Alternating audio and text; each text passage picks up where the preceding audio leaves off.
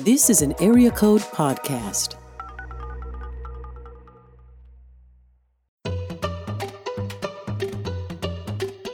Hi, I'm Amy Simmons. And I'm Crispin Mayfield, and welcome to the Attached to the Invisible podcast.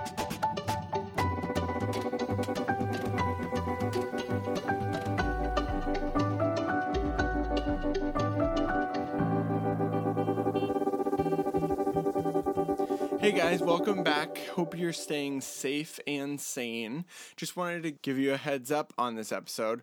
We are following the rules and socially distancing ourselves, which meant that we had to figure out some technological things that weren't ideal. So you'll notice that the quality drops about halfway through the interview. Um, but this is a really important and relevant stuff, and we wanted to get it out sooner rather than later. Today, we're talking about relationships and dynamics and how those play out during stressful situations uh, through an attachment lens. Um, and then also about what the Bible means when it says, do not worry, do not be anxious, um, and how, what that means in our emotional lives. So, very excited. Apologies for the low quality, but I hope that you'll stick with it because we had a lot of fun talking about these themes.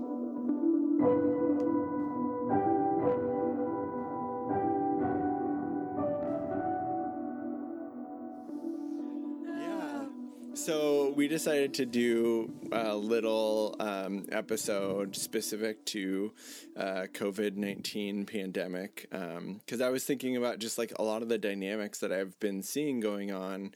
Um, in relationships like online but also like in personal relationships and just like looking at all the different ways that people respond um, are are responding to this news and this huge shift and amy and i were talking earlier about for one just like how exhausting it is to like move into a different mode. I had a therapist friend that was telling me today like first of all our our cognitive lo- first of all our emotional load is increased because there's this just Yep. underlying anxiety at least. Some people have an underlying anxiety some people have more.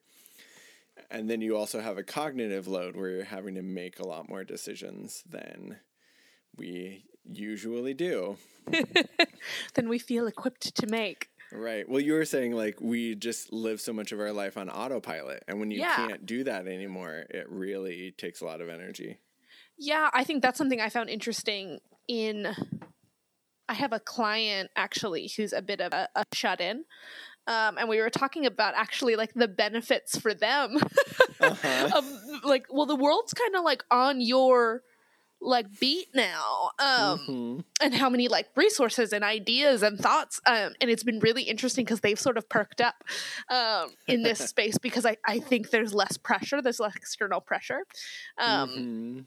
but that makes me think about because this is a person we're working i'm working with around anxiety a lot and yeah because just every decision you make i tend to be a person um, who doesn't run super super anxious um, and it was really interesting to watch just sort of as new because we're in oregon right um, and so we're Mhm. on the west coast where it's been intensifying pretty quick, but we're also the West Coast state that has the least cases. Um, so it's been really interesting to kind of have California and Washington um, generally moving faster than us. Um, and sort of the attitude that that creates um, of people kind of not knowing how to balance what's happening um, Mhm. and things are changing every day and so you never really get a break right it's not like sometimes it feels like life just changed one day Mhm. um, but it really didn't right it's been changing consistently um, and so people are yeah Mhm. kind of having to use parts of our brain that we haven't a lot of us haven't used since we were like kids or teenagers right that are like why am i doing that do i need to do that do i take that authority seriously in what they're telling me um, Mhm. kind of all of these like the way that we're interact i think as we talk about attachment it'll be interesting to think about like government as authority um, because that's who's giving us rules um, and i've been surprised by myself who's like we just need to listen to the government which is not a phrase you'll Mhm. normally hear me say right. we just need to do what we're told uh, and that kind of but but almost having which is absolutely a privilege of being um, a white middle class um, woman is kind of my privilege of being like, well, I trust that the government is going to tell me what I need to know. That's a good thing, right? I have this secure Mhm. relationship, um, right. ultimately that I've questioned and worked on. But but ultimately, it's interesting to watch myself kind of bounce back to what is ultimately a pretty secure relationship with like authority. Um, yeah, I think I think that that's been something because I'm just like, oh, just do what they tell me, okay, and then just yeah. like move on to the next thing. Um, not super Mhm. initially, but anyway, Yeah, that's that's my right, beginning yeah. thoughts. I mean, it's yeah. you're so you're mentioning that you are not, you know, don't tend to be a very anxious person. yeah, Um, and I uh, tend to, I, I definitely have some anxiety, but I also turn, tend to stuff it down. Um, but I think that's a good way to look at, uh, to get into uh, attachment styles and what are the ways that we deal during times of stress. And Yeah. so there, um, you know, there are these four different types of attachment styles uh, secure, um, anxious, ambivalent, of, um, and then avoidant, dismiss. Oh, uh, so there's secure, and there is anxious, ambivalent, preoccupied. There's anxious, avoidant, dismissive, and then there's disorganized, um, fearful. But I think what's most helpful is to look at um, kind of this spectrum between uh, dismissive and preoccupied. Um, Yeah. And actually, there's a, a podcast that I love called uh, Therapist Uncensored, which is all about attachment. And they talk about red and blue. So, kind of people that are on the red side and people that are on the blue side. So, red being the more anxious, preoccupied, Okay. uh, ambivalent, uh, and then blue being more dismissive, um, it's uh, dismissive, avoidant. yeah, that makes sense. Yeah, and so I think we all tend one way or the other on that spectrum.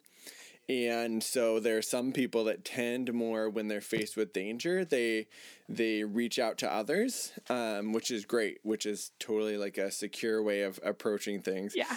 But if we're used to not being heard, then we'll get louder and louder, um, and we will. Um, uh, yeah, we'll make sure that the people around us know we're in distress.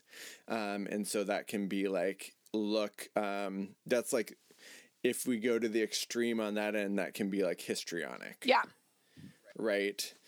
Um, and then on the blue side, if we're like used to like nobody really listens to me when I'm in need, um, maybe I get rejected or punished um, when I do show emotion or need, um, or just like I didn't have people that really help me manage my emotions, then it's just up to me to do it. So my best strategy is just to shove those feelings down and pretend like everything's fine. Yep. Uh, It's all chill. Right, exactly. And so we all tend one way or the other Yeah. on that spectrum, which I think is really important to point out. Um, and so then what we're seeing, I think, in society is like people are ending towards one end of the spectrum or the other.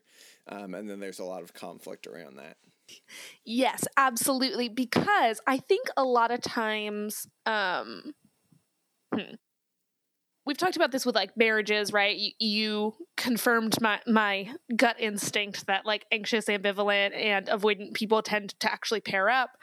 Um, hmm I think that we're almost seeing like a little bit of an opposite in society right now because everyone kind of seems to be pissed that people aren't handling things the way they are. Um, hmm I am in a house full of people who um, generally are kind of like, let's just do what we're told to do, and we're just going to take that as the rule, and we'll just do that. Um, which sometimes is really confusing, especially in Oregon, where we're not always getting really clear instruction Right. um and like you know we'll we'll buy appropriate amounts of things and we're going to trust that we'll be able to go to the grocery store next week and things like that um and then you have people like i i'm almost thinking about it as like the two ends of the spectrum and you can tell me where these people go is the people who are Mhm. going and like panic buying all the toilet paper and then the people who are like posting memes to instagram about people who are panic buying toilet paper like there's sort Uh-huh. Right. Yeah, totally. and I That's assume it would be people who are panic buying are more anxious and people who because they're preoccupied quite specifically Mhm. um but I, I wonder yeah what is um when we're talking about crisis so a question i have for you crispin mayfield um is what are we bouncing up against right is it um, when we think about how people are coping with crisis out of their um, style are they bouncing up on the crisis?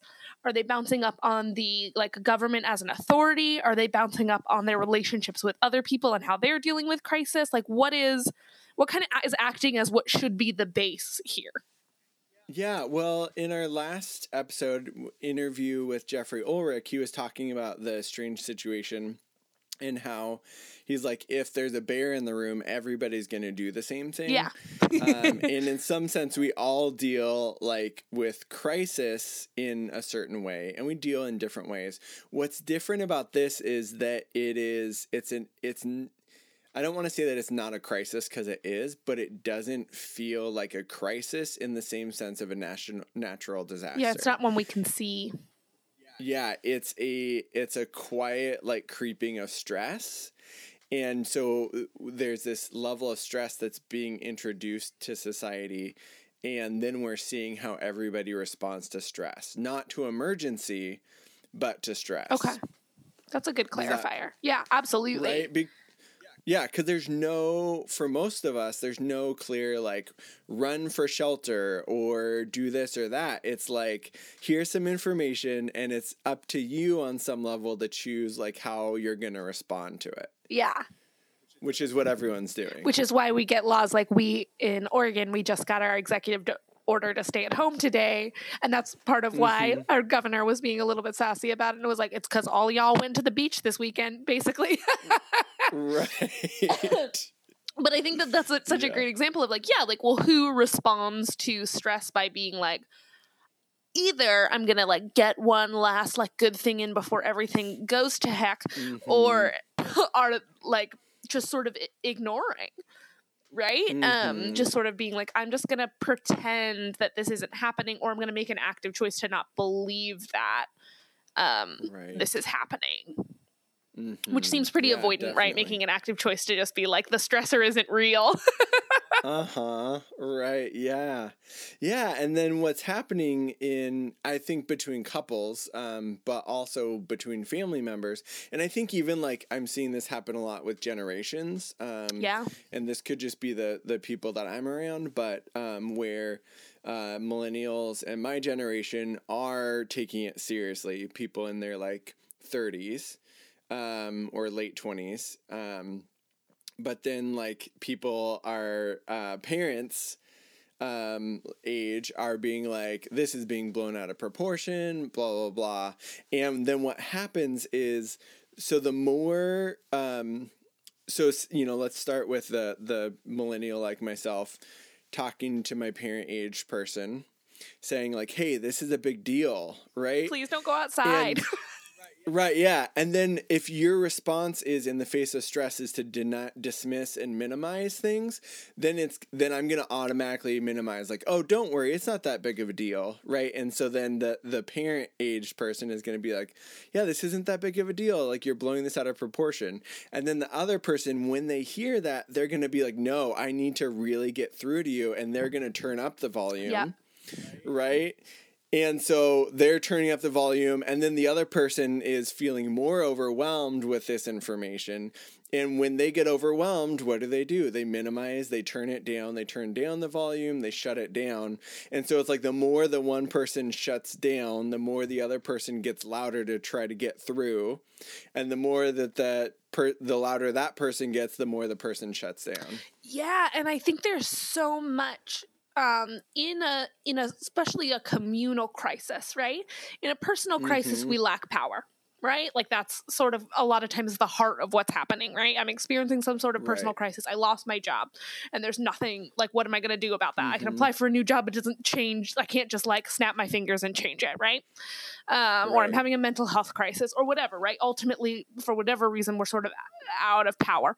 Um, but in a communal crisis, nobody has any power. Um, so in the social service industry, this has been a huge conversation we're having of well mm-hmm. what do mm-hmm. we do right like i can't ask right my employees to like go out and expose themselves and also like people aren't going to have food um or toiletries because like they don't have Mhm. or they have to they're going to have to expose themselves like 12 times as much just to access those things um, and so what do you ask people to do right and all of that balance um, Mhm. and so we're having a bunch of people who don't have power kind of bouncing up on each other's lack of sense of power and so i think there's um, with folks who are maybe have, have a more avoidant dismissive approach right that's an empowering Mhm. stance is to just say like this isn't a big deal right right. um, that's where I'm tough. I'll get through this. yeah or it's it's fine Right. and i'm good and like whatever and you're Mhm. overreacting because if you're overreacting then i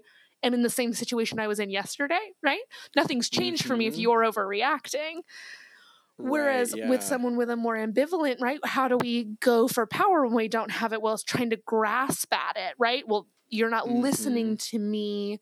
Um, I feel out of control. And so I'm going to try and grasp at control by continuing to convince you, right? By working twice as hard, three times as hard, four times, right? And just continue to amp Right. um, because we never reach that foothold, right?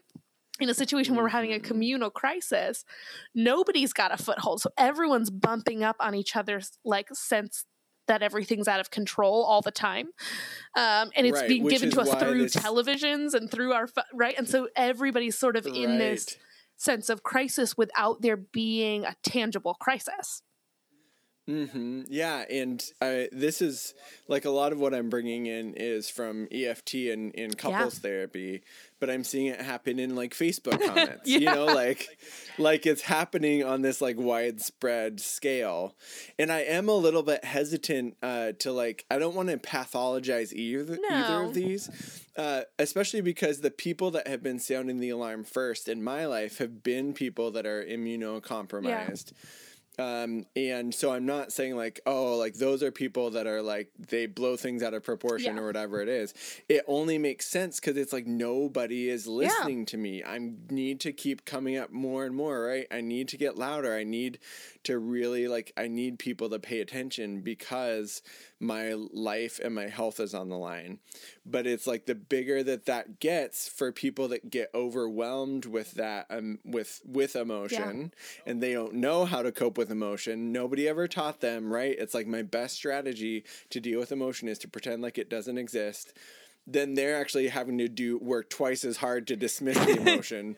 and it, you know, and everybody gets frustrated because it's like the more I can't get through to you, the louder I'm going to get. And it's like, but the more that the louder you get, the more I'm going to pull away. I'm going to withdraw. I'm going to like not give you attention. Which is- and it just is- is so fearful, right? Like we're all everyone is kind of in this space of um like dealing dealing with fear, right? Dealing with fear and feeling like they're not in control. Um and I think you bring up a really good point where like for instance someone who's immunocompromised um who is like I need y'all to listen. Um that's the heart of how people develop right an anxious attachment style right is that sense of like something's Mhm. wrong and i need you to listen um and so it makes sense Uh-huh. that even even if you were an adult with a totally secure attachment that you'd sort of been ex- experiencing um some of the I don't even want to call them symptoms, but like portions of what anxious attachment can look like under stress. Because even if you, even if um, you know, on February first you were okay, like that's not um, you can still be in that moment, right? Um, right. and I think yeah. those are Yeah, coping this, skills, like- right? Um, the way that anxious attachment, right, is a way of coping with a specific type of stress. So even a person with a secure attachment under a certain level and type of stress is still going to respond that way. Right, exactly. And that's that whole point of like the looking at this on a spectrum. We all have a tendency to go one Yeah. way or the other. And I think, yeah, you can see people that are really trying to get their needs met because they have really legitimate Yeah. needs and they get really loud. Um, and then you also see the people that like just shut down and go on as though life is normal and uh, go through their day and um, busy themselves, right? So we talked about like, um, that those those kids in the strange situation that that didn't have a parent to help them like know how to cope with difficult emotions they would go like play the Yeah. xylophone they would go like do something because doing something is better than like just sitting here with this emotion. And if you pay attention, you can start to see it. It might look like so and so, like they're just totally checked out. They don't care. But really, what they're doing is they're feeling that stress inside, right? And then they're going and doing things to cope with it. It actually makes me think about um, so they were looking at these kids, right? And they were looking at the the avoidant kids, the dismissive kids. Uh, that seemed like they weren't bothered at all by mom being gone, Okay. right? They were just going about their day. Um, but what they did is they took uh, they took pee samples from those kids uh, and also from the kids with the ambivalent um, preoccupied attachment, right? The kids that like couldn't calm down the whole time. Yeah. They're crying, they're screaming. And found that they had the same levels of stress hormones secreted during Yeah. that time. So they're internally they're both going through the same level of stress, but these kids are like screaming and wailing, and these kids are like playing the xylophone, just trying to like distract themselves. Yeah, and I think um, this is an interesting time, and this may often be true in a crisis. Um, I wonder what you think about this, but it almost seems Mhm. like I, I would obviously um, firm firm believer, just on the record, that it's not like I think that there's a preferred type of insecure attachment. Um, but that in a moment when something like potentially dangerous is happening, um, having avoidant attachment is a real dangerous space to be in, right? Um, especially like something like this, where it's like, okay, if if what your instinct is is to say that this is being blown out of proportion and to distract yourself, which is going to prone you to go out into the Mhm. world to like do more things. Um, it's just that just popped into my brain of like, oh, how much more dangerous that is than someone who's like anxiously locked themselves at Mhm. home with a million supplies, which is, you know, it should that be the situation, you know, people shouldn't be hoarding supplies. There are all sorts of problems with that too.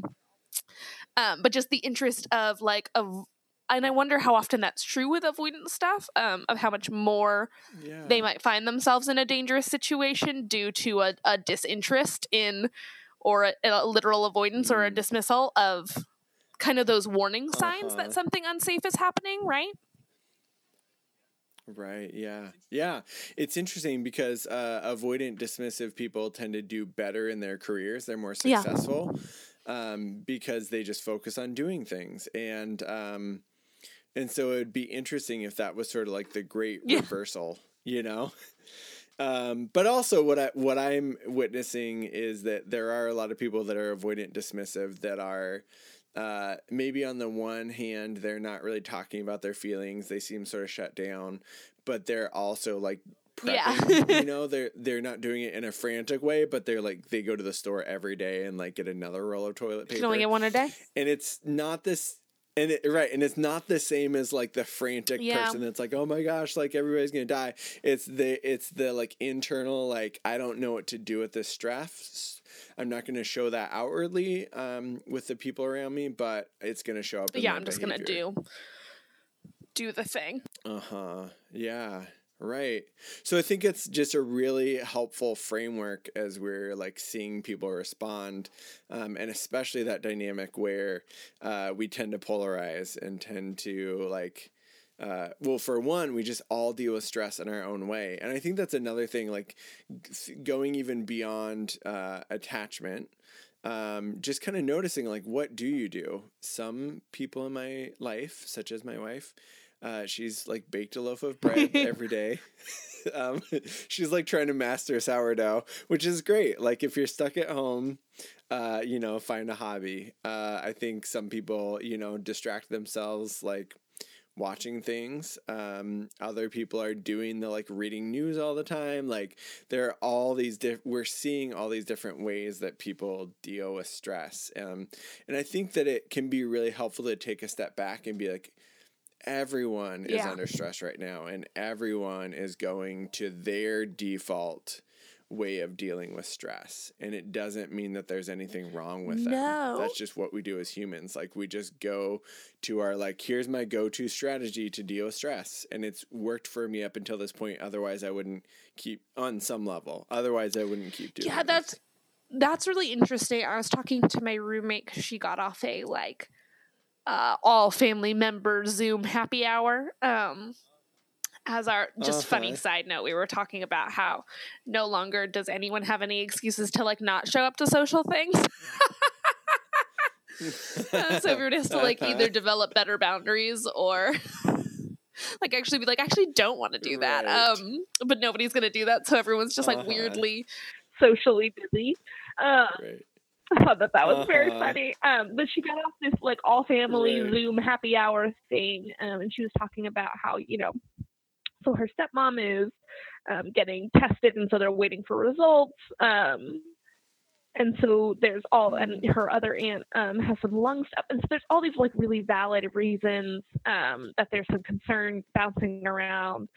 Um, and she kind of got to this like, I just had to get out of there eventually.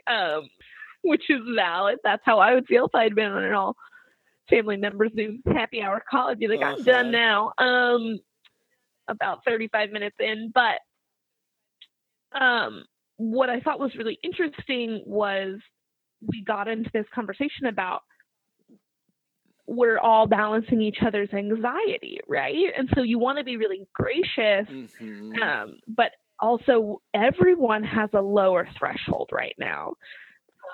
I something I've Mhm. been like thinking about with myself lately is like I'm a really high energy person.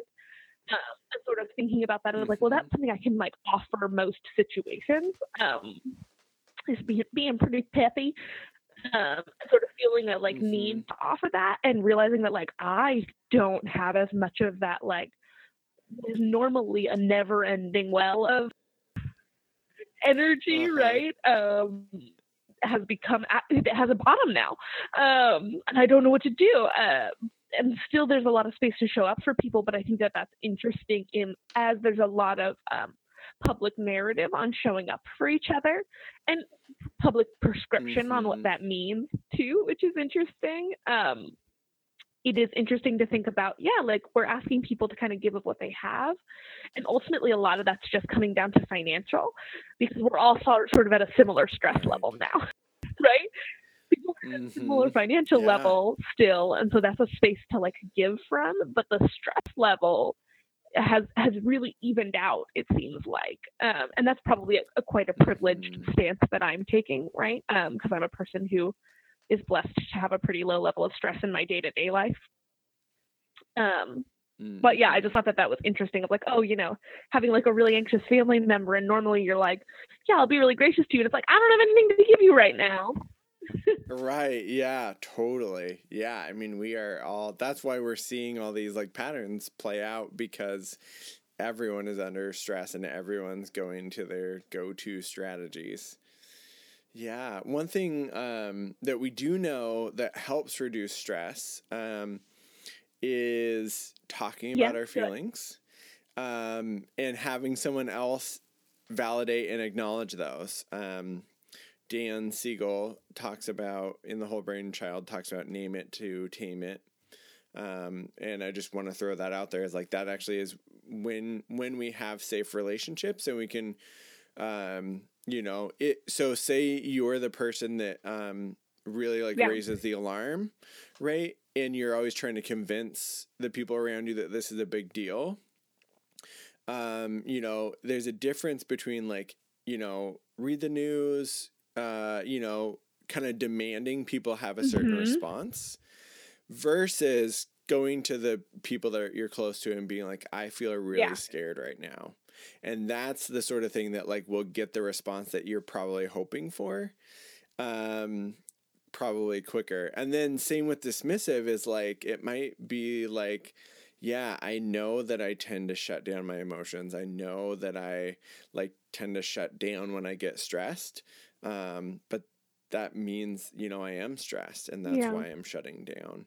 Um and i think that can help uh the people around us like interpret what's going on you know, it's not that I don't care. It's just like when I'm under stress, like it's really hard for me to know how to deal with it. And so this is what I do. I like go to the store every day. I would not suggest that, but um, you know, uh, yeah, that's I think a, a helpful way to think about like what d- secure attachment does mean. I have a need and I reach out and let other people know what my need is. yeah oh i was just going oh, to what say were you gonna that's um this is a great time to practice that especially as more and more of us find ourselves in like sort of pseudo lockdown situations. Um, because it's the only thing you can do. So what a great time to use the one thing you can use, right? Um, and I think that there there Mhm.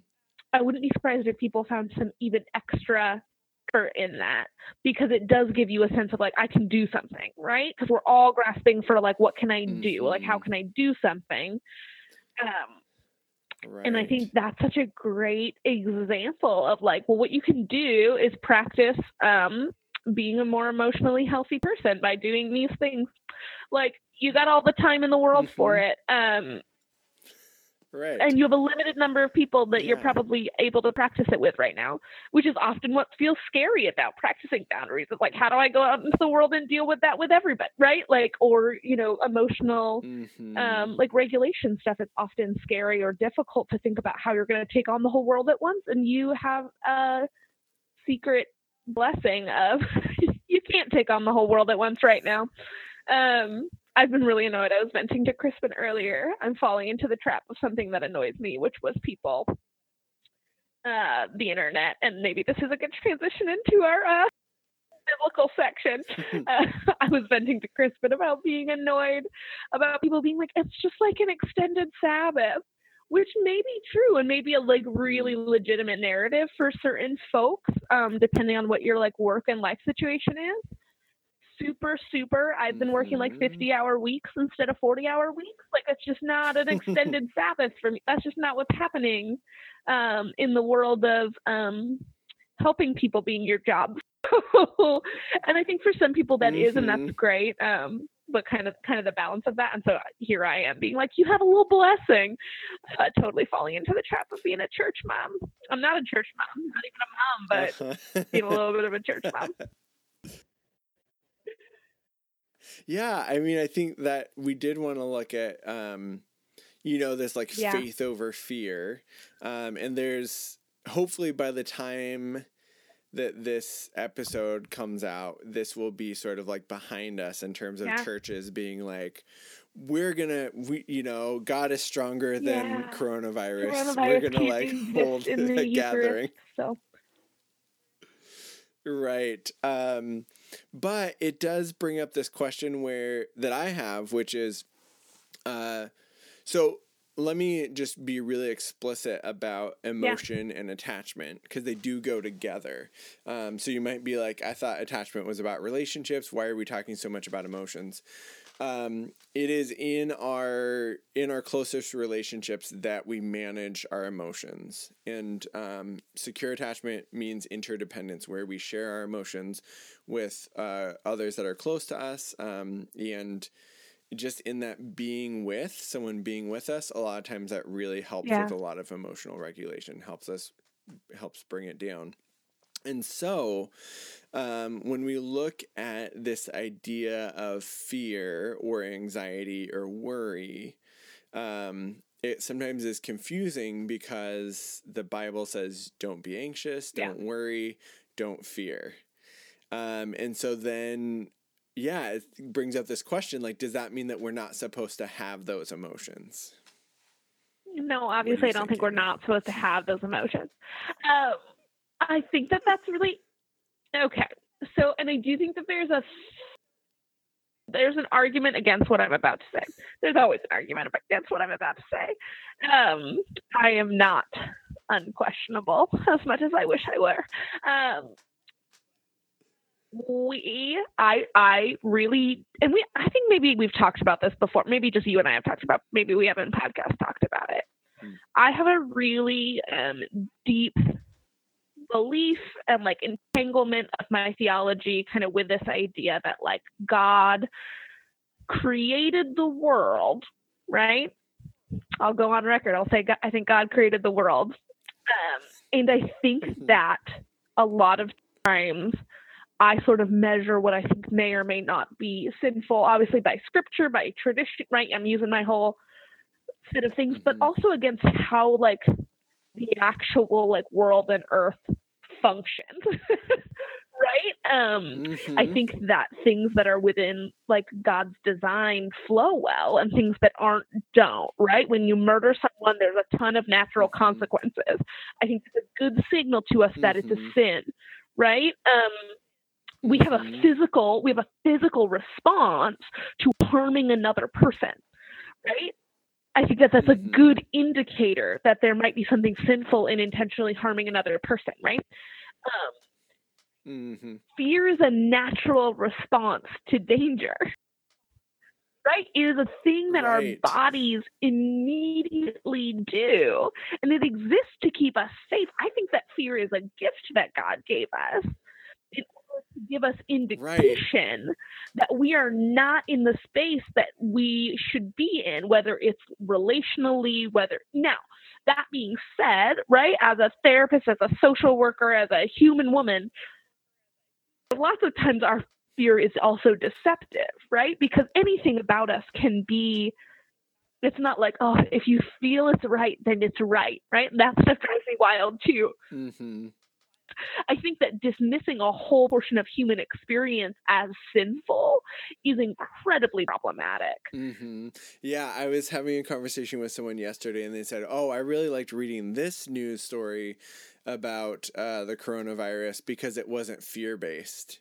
And I was like, "Well, like when you're talking about a pandemic and it's something that you need to prepare for, like."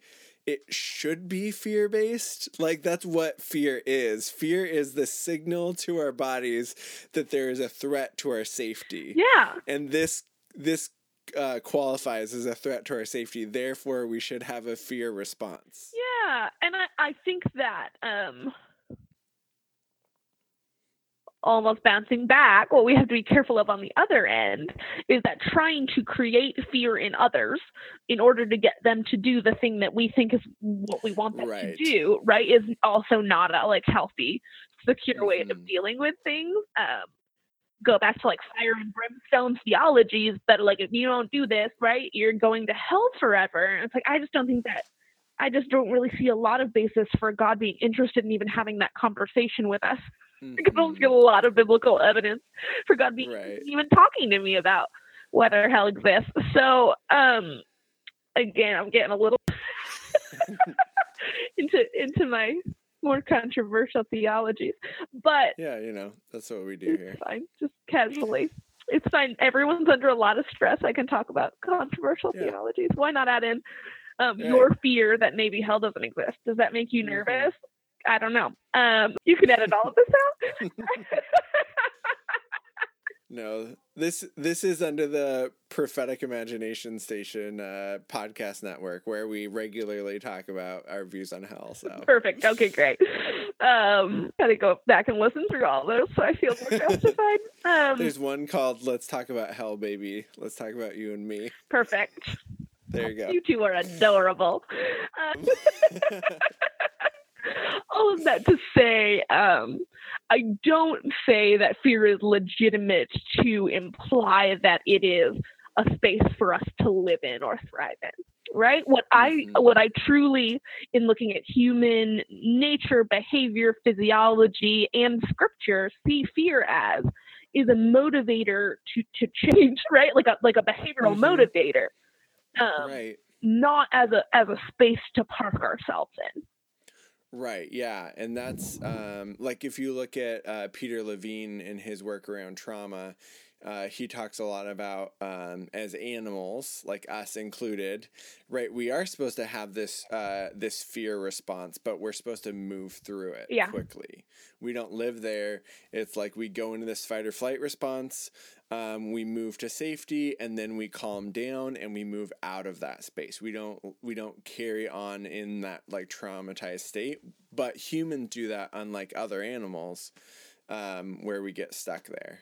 Oh, I was just gonna just kind of add to that and say like it does have I mean it has well studied like negative impacts on brain development to live in um, like a long term fear state, right? When you see um, like studies about kids who experience um, consistent complex childhood trauma, Mhm. um, w- what we see in brain development um, is is really difficult and creates um, a difficulty with with that regulation later in adulthood. Mhm. Um, so it's again, I really don't want to like get into it like no, fear's great. right. Um, but just because things aren't great doesn't make them not useful, and certainly does not make them sinful. hmm Yeah, and it goes back to like, what do we do? What is our relationship to fear as a as someone who follows Jesus?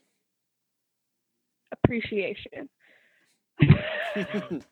That's my like. Uh-huh. I think I think uh, I think fear acts as a as a nudge back onto the right path, right? A nudge a nudge towards safety, a nudge towards God, a nudge towards relationship, and you know, like I really think that um, I think that small doses of fear benefit us, Mhm.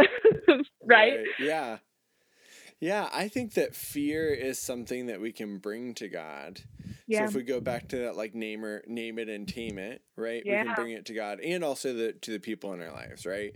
So going to the people that you care about most and being like, I feel really scared right now, right? Is that's just such a natural thing to do. Um, and I think kids are like the best example of how we're supposed to move through our, emo- our emotions. Kids have a lot of emotions, yeah. um, but they don't necessarily stay there. They know how to reach out to the person that they uh, that they know will help calm them down. And when I when I think of like those um, instances in the Bible, I mean, there's a lot, but uh, you know, don't. So you know, we could look at specific passages, but that like, don't be anxious, don't fear. I see that as a reassurance, not like a yeah. not like a prohibition of emotion. It's not like don't feel, you know, because think about like if we bring right, if we bring it back to thinking about you know, God as our divine parent and us as kids, right?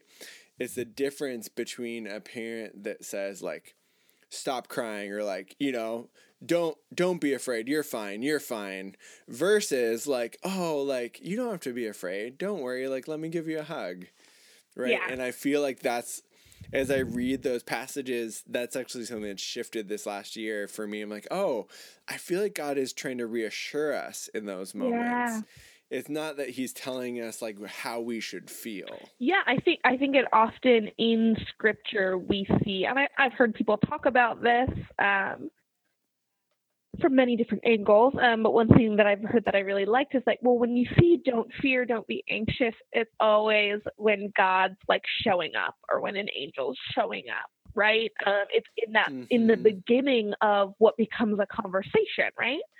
Um, and I Mm. think that that's really powerful when we consider our relationship with God around like yeah don't don't fear it is exactly what you're describing right it's an invitation into like you Mhm. don't need to be fearful of me right because we, it's our Mhm. instinct uh-huh uh, I think a lot of times um yeah like like don't fear don't be anxious is like well there's already maybe you're I mean I like why why are you hiding in the garden right mm-hmm. like God going like that's not that's not what we're doing here um right. because our, human wiring does deceive us at times right is we're not um Mhm. all knowing and so our wiring gives us a message and we don't always interpret it right um so God kind of showing up with like yeah this is a situation that's scary but you don't need to be afraid because I like I got you um it's an invitation Right. into moving through fear. It's not. I don't think it's a condemnation of fear.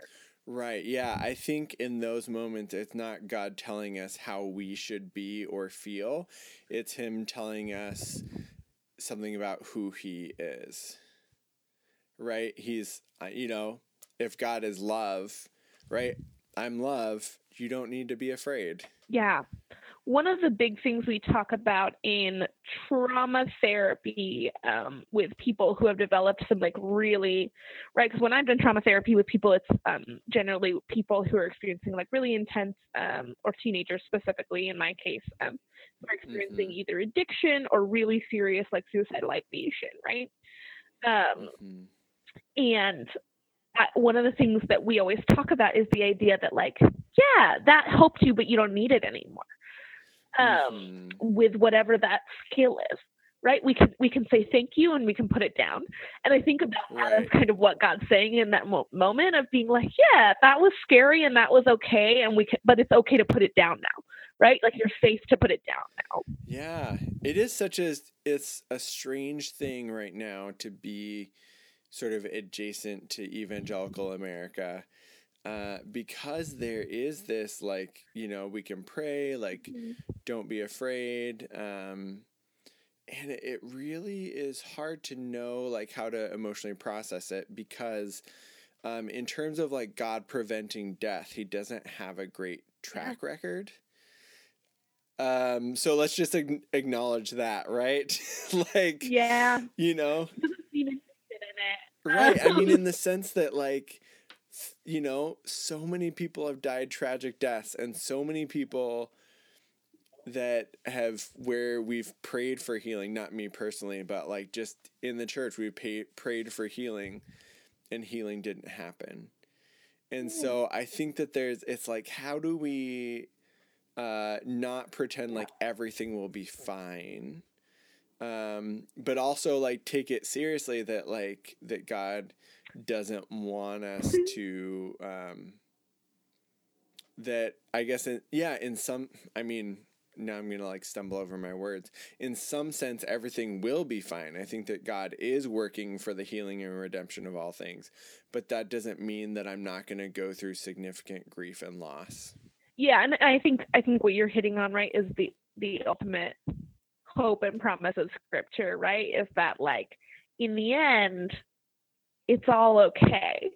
But the end's a long way from here. Right? Um right and so how do we maneuver in the meantime and i do think like god's wired us for it um i think it's interesting the phrase you sort of started out with and we kind of parked on on fear but i think it'd be interesting to spend a little time parked on faith um because Mhm. yeah i mean obviously like seeing those as opposites is fun that's a Uh-huh. fun thing um but just what is what what is faith right for for me i came to the conclusion a Mhm. long time ago that like my greatest hope is that at the end of it all right at the end of it all we're okay right and that's that's my Mhm. hope um that has not that doesn't mean it's okay today or tomorrow or even like while i'm still like alive in this body right but like it'll be all okay Mhm. And whatever comfort I can glean from that. Um, that being said, right, that also, yeah, that's also, you have to walk through so much fear in that space. Um, and sort of the, the Mhm. movement of our lives through fear seems to be the most powerful portion of faith, right?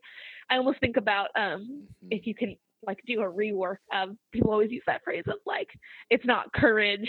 It's not courage if you do it when you're not afraid. It's courage if you do it when when you are or whatever the i think it's Uh-huh, like winnie right. the pooh. I'm terrible at that stuff. Um i didn't read a lot of children's books as a child. That's I was thinking of uh, the Princess Diaries. Uh, you know, there's that letter from her dad that like courage isn't the absence of fear, but it's like acting when you're afraid. yeah yeah. I think that's from something originally. Yes, I think so too. But I wanted to quote Princess Diaries because you know Yeah. what kristen? I love that about you. Um that delights me. But yeah right? Like and I, and I do think that in some ways that's also true of fear right? Like or of faith. Like what is faith right. without tribulation um, and not to glorify difficulty or struggle i think that that's Mhm. a whole theology that we could talk about forever that's really problematic and maybe kind of avoidant i'm not sure Mhm. i Yeah. think it leans avoidant right of Yeah, like, totally. It's that same sort of thing. Like, well, it didn't. It didn't struggle hurt me, so or like it's okay like it's not a big deal that it hurts because it's important like whatever that is um Mhm. right. i'm not sure but really really having the idea that well faith faith is is keeping coming back right? Faith is like i don't believe like feel my disbelief right? Like faith is like showing up to something right? Yeah. continually even when it when it's fearful right? Um, Mhm. Yeah, and I think part of faith is is not even like the tenets that we um, think of in terms of faith. Like for Yeah. example, like currently we think a lot about like faith is believing God exists. Um, but Jesus never like preached that. Not that he didn't, but his big emphasis was like, it's not like, does God exist or not? It's like, this is what God is like. Yeah. Um, and actually, I was reading, um, I'm reading this book uh, called On Being Liked by James Alison. It's wonderful. He's a queer theologian. Um, and he's talking about like the power of knowing a God that likes you. Yeah. And I'm like, I don't know exactly like where that fits in in this time of fear, but it's, it's something I've been meditating on. Like, what does it mean to know that to trust that God likes me? Uh, which is different than like God is going to like protect me from dying or whatever. Yeah, and in in that kind of conception of God, that God isn't on a mission to create pain for you.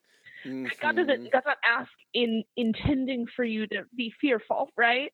Um, I saw someone. Uh, I think I saw. I've seen a number of people post it, but I saw Andre Henry, um, who's an anti-racist activist, um, like speaker and musician, posted a thing that I had seen floating around that was like, okay, movies are canceled, concerts are canceled, schools canceled, work is ca- canceled.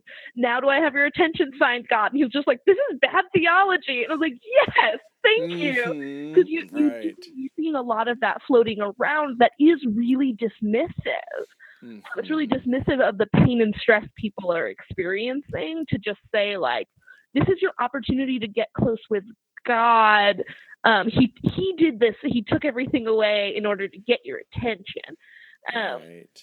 like that's what you should be doing. So don't be fearful. Don't be anxious. Don't be sad. Like this is your extended Sabbath, right? Like a lot of that stuff that is really, again, really, really dismissive. I think a lot of the Mhm. memes you see are dismissive. I think memes are just sort of a dismissive. right. Yeah. Well, and yeah, I'm gonna work it- on that theory, but and it makes me think about this this picture of a God who cares sort of more about himself and being worshipped than he does about people. yeah, Um, someone recently, this was um, uh, af- right after the tornado that happened recently, I Oh, yeah. believe in on the East Coast, um, and um, uh, what, Franklin Graham posted this uh, this news story of this Bible, right, that had uh, remained there, not been destroyed, right? So the house around it had been destroyed, but you know, and he said like you know quoted that Bible verse about like the word of God will never fail, or like you know, it's other things are grass, burn, whatever, it lasts forever.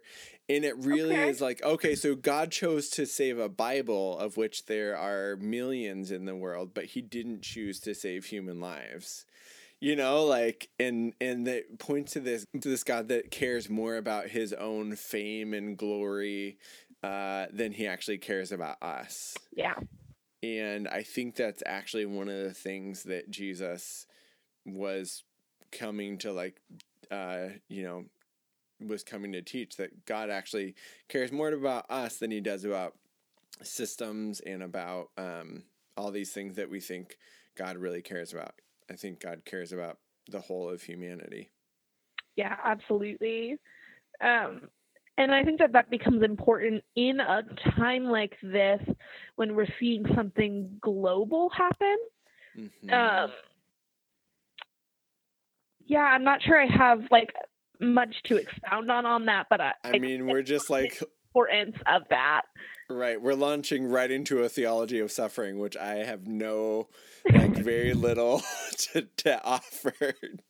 that is not something I've figured out. But I do think that faith is believing that God likes us. So that's my Do you think starting that point. I think that's good. I think Yeah. that that's really good.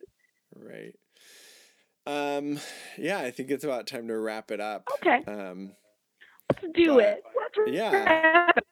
I'm glad that we took a minute to to talk about attachment styles and dealing with stress and uh, what the Bible says uh, when it when God tells us to not be anxious. Um, and I'll be excited to just continue this conversation going forward about attachment and theology.